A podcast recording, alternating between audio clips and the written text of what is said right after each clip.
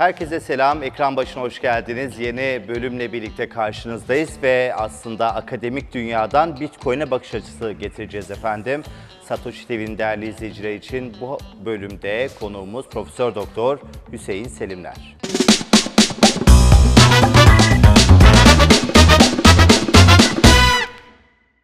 Hocam hoş geldiniz. Hoş bulduk Murat Bey nasılsınız? Vallahi teşekkür ederiz. Böyle yanlarımıza Bitcoin minderlerimizi koyduk. Kendimizi güvende hissediyoruz.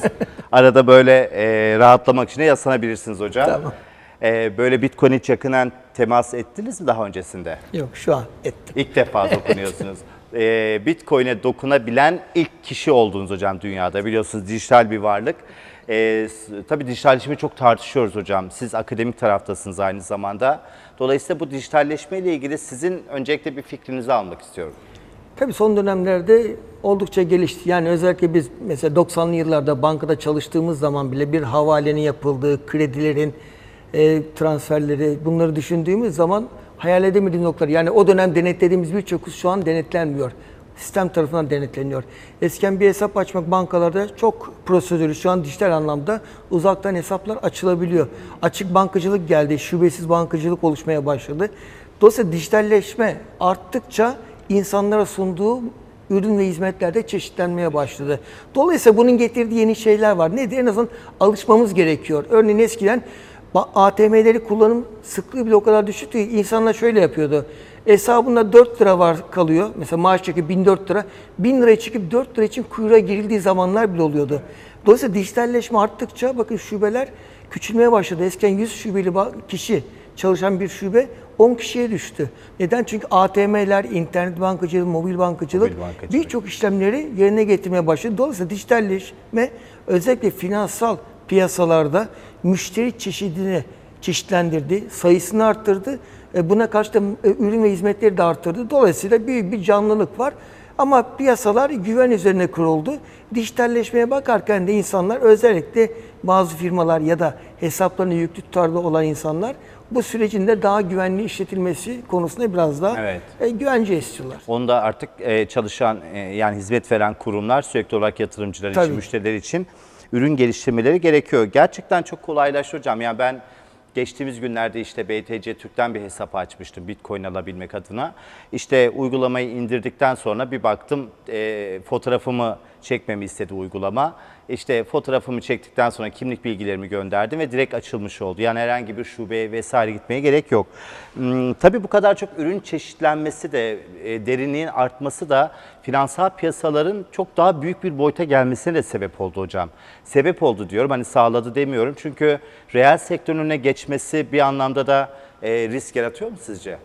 Yok zaten reel sektörle finansal piyasalar iç içe. Yani karşılıklı hani bir mağdurun 200'ü gibi. Şimdi bankalar ne yapıyor? Müşterilerine mal ve hizmet ürün sunuyor. Bu ürünlerde alıcı taraf reel sektör. E, Dolayısıyla yani karşılıklı iletişim halinde olmaları gerekiyor. Yani birbirlerinin öne geçmesi değil, birbirlerini tamamlayıcı bir sektör. Sonuçta bankaların ve finans kurumlarının temel amacı nedir? Aracılık fonksiyonudur fon toplayıp fon talebi olanlara bunu aktaracak.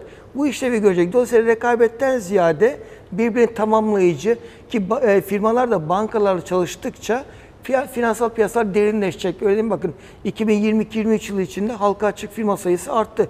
Finansal piyasalar derinleştikçe, müşteri sayısı arttıkça Ki 5 milyonu geçtiyse hes- Bunu hesap geçti. sayısı. Tabii bunda birinci e, sorunuzda olduğu gibi dijitalleşmenin de önemi var. Eskiden bir halka arıza bir vatandaşın katılabilmesi için çok büyük prosedür gerekiyordu. Gidecek, başvuracak. Şu an cep telefonundan hemen bu başvuru yapabiliyorsunuz. Bu da müşteri sayısını arttırdı. Finansal okuryazarlığa da bir katkısı oldu. Çünkü insanlar o ürüne ulaşınca en azından araştırma ihtiyacı Yani hissediyor. çünkü parası orada değil mi? Mecburen bakması gerekiyor. E, tabii. 5 milyon hocam çok az bir sayı e, gibi geldi bana. Getiri beklenti yüksekse yüksek risk alacaksın. Ama finansal okuryazarlık düşük özellikle borsa konusunda e, bu dijitalleşmeden dolayı müşteri sayısı arttı 2022 ve 23'te. Tabii. Sadece 2022'de 1,5 milyon kişi arttı. Ama bakiyeye baktığımız zaman bunların %60 veya %70'in bakiyesi 50 bin lira ve altında. Bu neyi Altında. gösteriyor? Yani çok ufak yatırımcı aslında. Ufak yatırımcı e, düşük rakamlarla yüksek getiri elde edebileceği yer burası. Örneğin bir 20 bin lirayla bir sene sonra sizin faizden elde edeceğiniz gelir 2 bin lira, 3 bin lira. Bu tatmin etmiyor. Tatmin etmediği zaman bu alanlara yönelir. Ama burada da risk riske dikkat alma- almaları gerekiyor. Kulaktan dolma hareket etmemeleri gerekiyor. Burada yatırım fonları önemli ya da güvenilir kuruluşlarla bunları yapması yapmak gerekiyor. gerekiyor. Biz herhalde Türkiye olarak hocam şöyle bir şanssızlığımız var. Yani finansal piyasalara bir yatırım gözünden ziyade, yatırım gözüyle bakmaktan ziyade e, paramızın, emeğimizin ki yayından öncesinde konuşuyorduk yani hiçbir emeğin artık bir değeri yok. Türk Türkiye çok çalışıyor, Türk vatandaşları çok çalışıyor ama emeğimizin karşılığı çok ucuz. Bu bir hakkaniyetsizlik yaratıyor. Dolayısıyla değil mi yani Türk yatırımcısı aslında vatandaşı finansal piyasalarda herhalde yatırımdan ziyade sanki o emeğinin de değerini koruyabilmek adına bir eee, mecburi yön olarak, istikamet olarak da görüyor. Tabii ki. Çünkü TÜİ'nin açıkladığı verilere baktığımız zaman yatırım araçlarına, finansal yatırım araçlarına reel getirilerine baktığımız zaman e, enflasyonun altında birçoğu kalıyor. Şu an en son borsa burada e, bir artıda. Zaman zaman altın, dolar geliyor ama tabii insanlar e, gelir dağılımı bozuk, ve düşük gelirli olunca sıçrayış yapabilecekleri alanlar burası. Dolayısıyla borsa burada öncelikli oluyor. Yatırım araçlarına temel amaç nedir? Bir, ana parayı enflasyona karşı korumak, üzerine gelir elde edebilmek. Ama şu an insanlar ana parasından da bir erimiş durumda. Tabii. Dolayısıyla bu yatırım araçlarına bilgilendikçe piyasalara daha fazla akın edeceklerdir. Akın ediyor. Herkes çamaşır makinesi işte yenilenmesi gerekiyorsa ya da yeni ise bile en azından Türk lirası fazlası varsa orada durmamak adına makineyi yeniliyor. E, tabii. Her şeyin daha fazla getiri sağladığı maalesef bir dönemdeyiz hocam. Çok de, e, enteresan bir dönem. Şu bile aslında az önce söylediğiniz borsa ya yöneliyor ve borsa İstanbul'da gidiyor. Ama şirketlerin değeri ya da faaliyetleri ya da işte bakıldığı zaman üretim ya da istihdam noktasında çok bir artış yok. Buradaki aslında kopukluklar, buradaki şişmeler, finansal piyasaların da bir yerde sanki bir köpük etkisi olduğuna göstermiyor mu hocam? Bu ciddi bir risk yaratmaz mı Tabii sizce? ki yani şimdi biz e, kar dağıtım konusunda çok düzenli değil firmalar. Ya da enflasyonun yüksek olduğu dönemlerde bir firmanın, bir firmanın yüzde 2, 3, 5 kar dağıtımı yapması çok tatmin edici bir şey değil.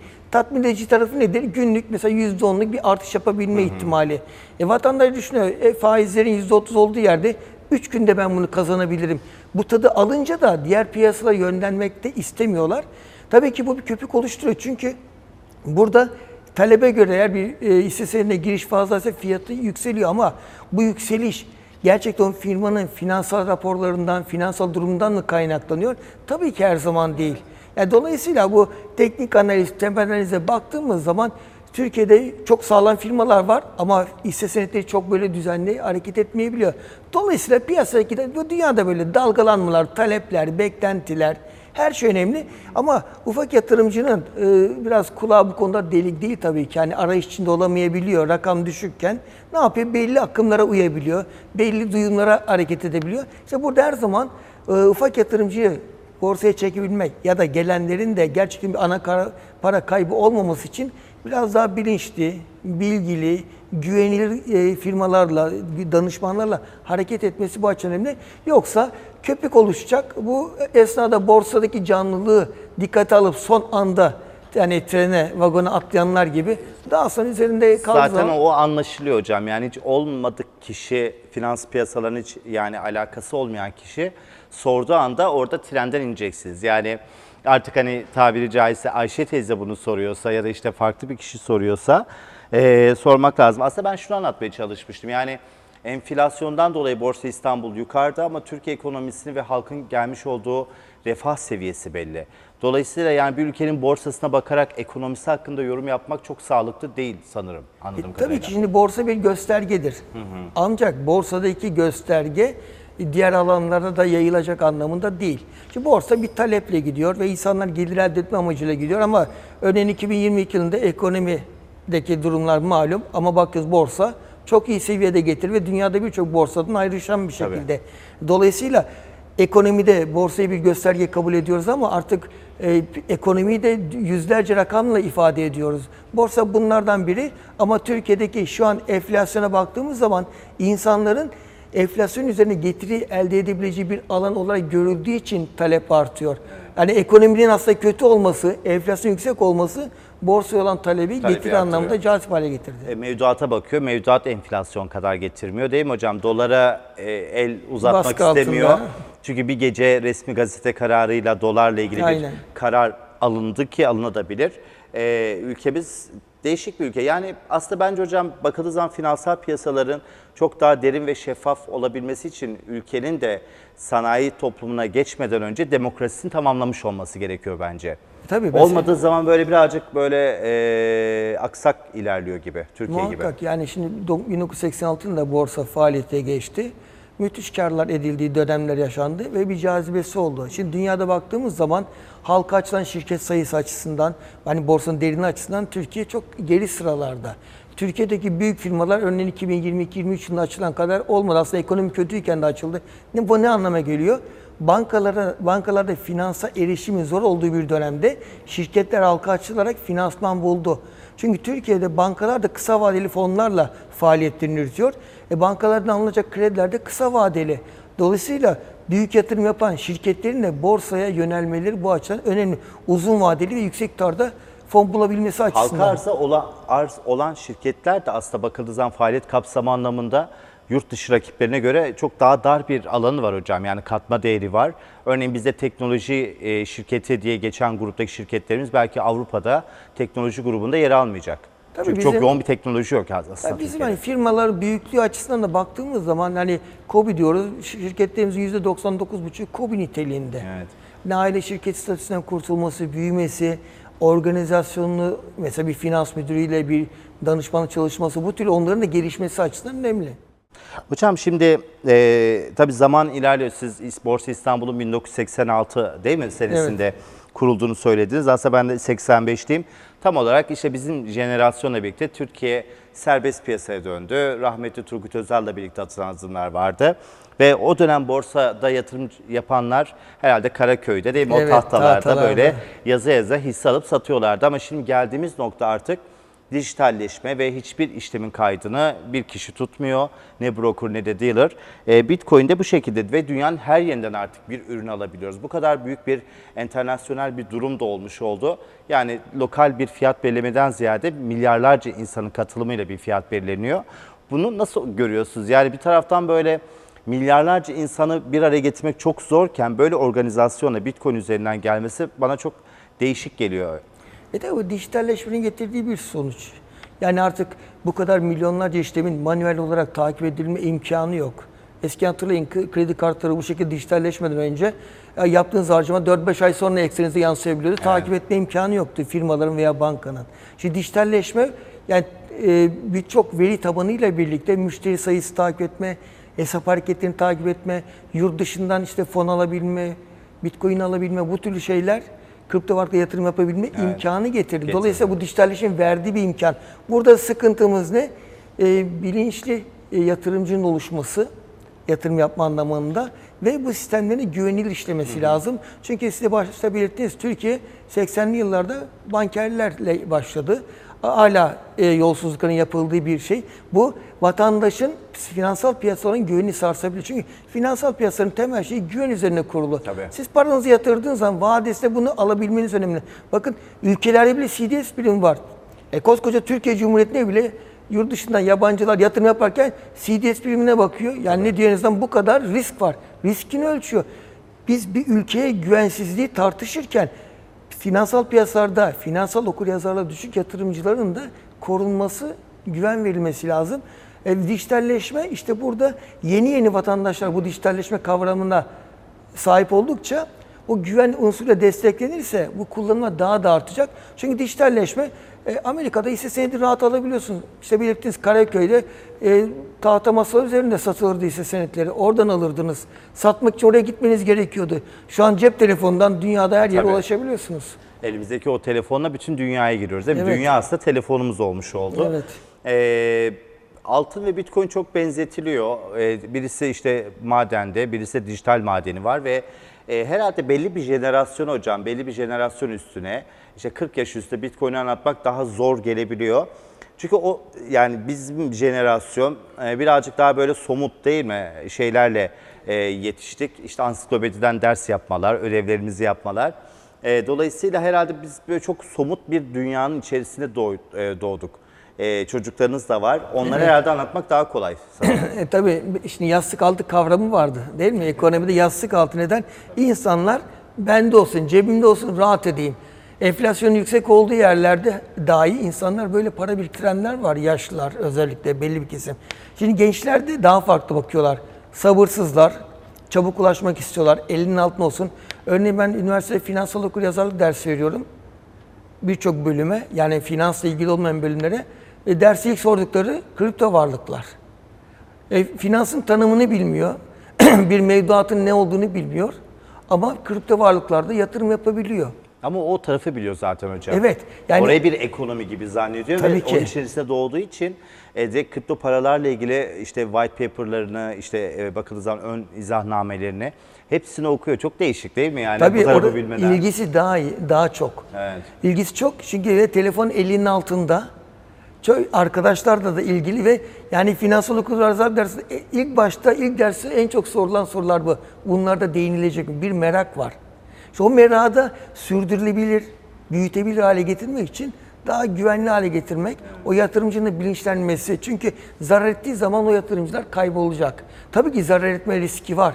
Çok kar, zarar da getirecek. Ama bilinçli hareket ettiği zaman o müşteri o sistemde kalıcı hale gelecek. Yoksa başlangıçta böyle bir tökezleme yaşarsa sistemin aleyhine olacak. Gençlere de şöyle üzülüyorum yani e, ülkenin şartları o kadar kötü ki eğitime vakit ayırmaları gerekirken işte kripto paraları e, dan para kazanmaya çalışmaları çok doğru bir şey ekonomi okurken bunu yapmaları ya da bitcoin'e temas etmeleri ama böyle bir para kazanma dertleri var yani e, ben gençlerde görüyorum böyle özellikle işte oyun oynuyor oradan bir şey kazanmaya çalışıyor. Başka bir şey yapıyor. Hani ne yaptıklarınızı biliyorum ama buradan söylemeyeyim. Gençler çok böyle yani bir paradır, kolay kolay para kazanmadır. Bu amaçla giriyor. Bu birazcık beni üzüyor açıkçası. Yani onların biraz daha eğitimine ve gelecekle ilgili daha böyle e, uzmanlık alanına yoğunlaşması gerekiyor sanırım hocam. Ya tabii şimdi biz o dönemlerde, biz farklı dönemlerde yaşadığımız için biz bir şeyleri yaparak, okuyarak, bunları araç olarak kullanıp bir şeylere ulaşmaya çalıştık. Şimdi para ön planda. Para ön planda olduğu zaman tercihler de sapıtıyor. Yani böyle çok rasyonel tercihler yapmayabiliyorlar. Kısa vadede daha iyi şartlar. Neden? Televizyon bu, giyim kültürü, işte bir telefonun fiyatı dikkate alındığı zaman bunlara normal şartlarda ulaşamayacağını düşündüğü zaman çünkü hedefindeki telefon 50 bin lira. E, asgari ücretin 11 bin lira olduğu yerde bu telefonu almak için 4-5 ay sadece telefona çalışmak. Aile de onu zaten vermemiş değil mi? Yani e, tabii. şey fikir olarak e, bunun değerli olmadığını, değer dediğimiz şeyin başka bir şey olduğunu, iPhone'a kıymet vermemesi gerektiğini herhalde İşte onun bir araç olduğunu değil değil, amaç Evet. olarak görülüyor. Onu onu elde ettiği zaman sosyal statüsünün daha iyi olacağını düşünüyor. Çünkü arkadaşında var. Geçen gün telefon alırken bende iki, üç tane genç kız vardı. Üçüncü genç kız telefon alırken aldı geldi. İki arkadaş neydi biliyor musun? Aramıza hoş geldin. Yani telefon aldığı için aralarına girdi. Daha önce de arkadaşlarıydı ama demek ki bir kulüp oluştu. Şimdi ben bunu gördükten sonra hocam bize verilen, e, daha doğrusu bizim üzerimizden oynanan planın e, birebir işlediğini hatta eğer bizim üzerimizden, tüketim üzerinden bir e, oyun kuruluyorsa e, herhalde daha da hızlandırmışlardı. Daha da far- farklı oyun senaryoları yapmışlardı. Çünkü çok tüketiyoruz. Yani bu kadar her şeyi hiç sorgulamadan talep etmememiz gerekiyor ama geldiğimiz nokta tüm dünya olarak maalesef e, bu şekildeki Instagram gibi işte Twitter gibi e, sosyal medya platformlarıyla birlikte hatırlarsanız işte kovadan su dökme challenge'ı yaptı tüm dünya. Aynı anda başımızdan aşağı sular döktük. Yani bu aslında bir taraftan da insanlar kendini hiç sorgulamadı, hiçbir şey sorgulamadığını da gösteriyor ve korkutucu bir taraf. Çünkü siyasilerden de bunun hesabını soramıyoruz. Yani enflasyon olduğu zaman ya kardeşim bu enflasyon benim cebimdeki paranın alınmasıdır diye e, hesap da soramıyor. Değil mi toplum? Böyle olunca da biz mutsuz oluyoruz aslında. Tabii çünkü burada birinin seçimi diğerinin hayatını da etkiliyor. Evet. Ama biz ne yapıyoruz? Enflasyon nasıl kaçıyoruz? E, te- cep telefonlarının yurt içi kayıt bedeli 6 binden 20 bine çıktığı zaman bir gün önce Gürcistan'a hücum eden insanlar var. Yani niye bu oldu diye sorgulamak yerine Evet. ondan nasıl sıyırıp ucuza alabiliriz? E, benzin e, 10 lirayken 10 bile çıkacak diye insanlar akın akın benzincilere gidiyordu.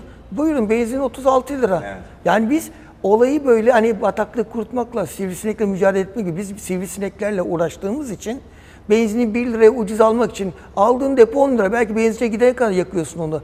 Olayın çok farklı yönleriyle uğraştık. Enflasyon bir rakam değildir. Enflasyon bir sosyal bir göstergedir. Toplumsal anlamda bakın kiralar, gıdalar hepsi bizim yaşam kalitemizi etkiliyor. Biz e, asgari ücret 3 bin lira artacak diye seviniyorsunuz. Oysa kiranız 5 bin lira artıyor. Peyniri, zeytini artışı telafi dahi edemiyorsun.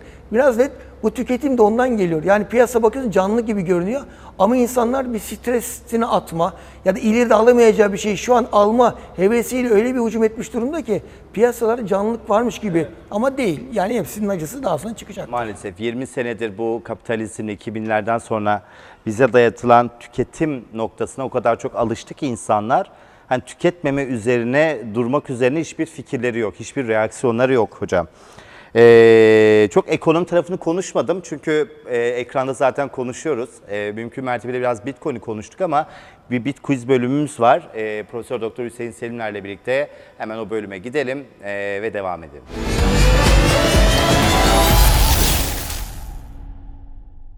Evet Bit Quiz bölümüne devam ediyoruz. Hocam bu bölümde Bit Quiz bölümünde birazcık daha böyle aslında sizin yaratıcı e, tarafınızı görmek isteyeceğiz. Yaratıcı bir insan mısınızdır böyle hiç? Akla gelmedik fikirleriniz var Evet mıdır? ben mesela internetten çoğu yere öneri de yazarım. Aa, Banka olsun, şirket olsun, bankada da öyleydi. Hiç işle alakalı değil hocam. Örneğin çocuğunuz geldi size böyle bir şey söyledi. Ee, ödeviyle alakalı ya da işte bir kıyafetiyle alakalı böyle bir gözünüz var mıdır yaratıcılık anlamında? Tabii yani ben e, fazlaca düşünürüm yani boş kaldığımda çok düşünürüm.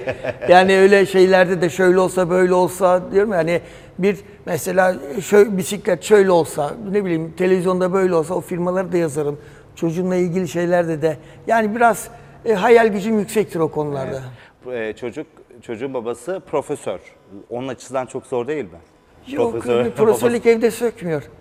Evde ben babayım. Ama yani eğitim olarak yani çocuk böyle belki hani okumayacak, üniversite şöyle, kazanmayacak. Yani e, örnek olduğumuzu düşünüyoruz ama işte o biraz önce belirttiğimiz gibi mesela benim babam işçi emeklisi ama benim için örnek çok örnek olan davranışı var. Ben e, çocuğum için acaba aynı derecede örnek miyim bilmiyorum. Yani biz okuyoruz, bir şey yapıyoruz. Tabii ki onu yönlendirmeye konuşuyoruz falan ama bazen aynı şey. Niye? Çünkü çevrenin de o kadar etkisi var ki. Yani biz onu yönlendirdiğimiz zaman sefer baskıcı baba olmuş oluyorsun bazen. Vallahi iyi ki benim annem babam hani bakıldığı zaman böyle profesör ya da çok başarılı yani onlar anne baba olarak çok başarılılar bana şey Evet, e, duygu evet. olarak ama mesleklerinde e, çok böyle başarılı meslekler iyi ki de yapmadılar. Ben çünkü e, onun e, altında ezilebilirdim. Benden daha enerjik bir insanla ilişkide e, nasıl altında kalabiliyorsam e, kare- e, kariyer olarak da hocam kalabilirdim herhalde. Baskı yaratır bende yani kıskançlıktan ziyade. Şimdi hocam bakıldığı zaman aslında Bitcoin'in böyle bir e, arzı sınırlı ve artırılamayacak bir tarafı da var. Bir taraftan da sahibi de biliyorsunuz e, çıkaran isim de Satoshi Nakamoto e, anonim bir hesap olarak kendini gizlemiş oldu. Tüm bu nüansları göz önüne aldığınız zaman Satoshi eğer bir müzik türü olsaydı sizce hangi tür olurdu?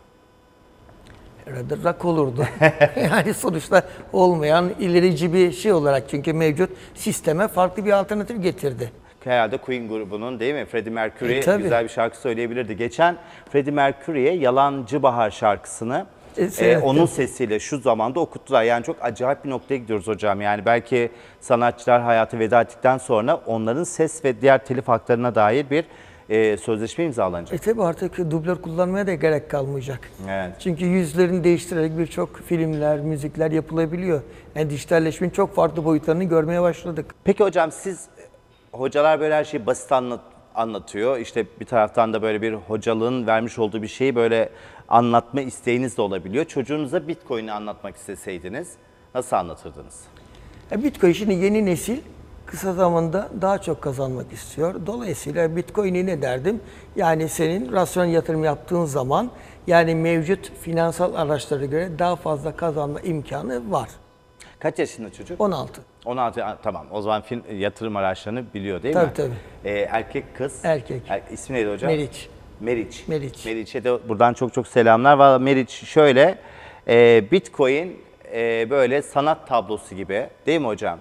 Böyle e, sonuçta arzı sınırlı ve Tabii. bir daha da artırılamayacak. Dolayısıyla da iyi bir üniversite okuyana kadar, iyi bir gelecek kurana kadar hiç fiyatına bakmadan düzenli olarak almaya başlasın hocam kendisi. Tabii arzı sınırlı dediğiniz gibi şimdi e, iktisata temel kural bir şeyin arzı sınırlıysa değeri doğal olarak artar ki dünya ticaretine alternatif bir ürün olacaksa bunun arzı sınırlıysa değeri artmak zorunda kullanım amacı açısından. Çünkü dünya ticaret hacmi artıyor.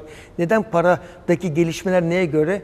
Dünya ticaret hacmi artmıştı al, para altın karşılığı basıyordu ama altın stoku sınırlı olunca dünya ticaret hacmini karşılayacak şekilde altın basılamadı, şey para basılamadı. Dolayısıyla bazen bu e, farklı sebeplerden dolayı bu bağlar altın E tabii ki mi? o zaman daha fazla para bası. Onun yan etkileri oldu. Şimdi bir şey dünyada bir şeyin alternatifi olacaksa ulaşılabilir, hacminin yeterli olabilmesi lazım, transferin iyi olması lazım.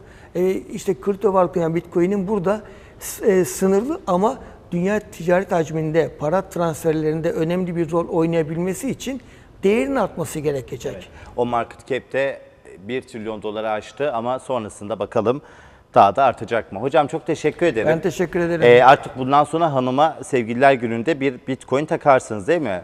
Ve bilmiyorum ben kızar mı ama en azından bitcoin'e daha yakinen temas Somut etmiş olmasa bile insan hesap Dijital olarak değil mi? Avatarına. Yengeye bir bitcoin güzel olabilirdi. Çok teşekkür ederiz. Ben teşekkür ederim. Satış TV'ye konuk olduğunuz için, yorumlarınız için efendim. Ee, İstanbul Aydın Üniversitesi öğretim üyesi Profesör Doktor Hüseyin Selimler hocamızla birlikteydik. Ee, lütfen videoya yorum yapmayı ve beğenmeyi unutmayın. Gelecek bölümde tekrar görüşmek dileğiyle.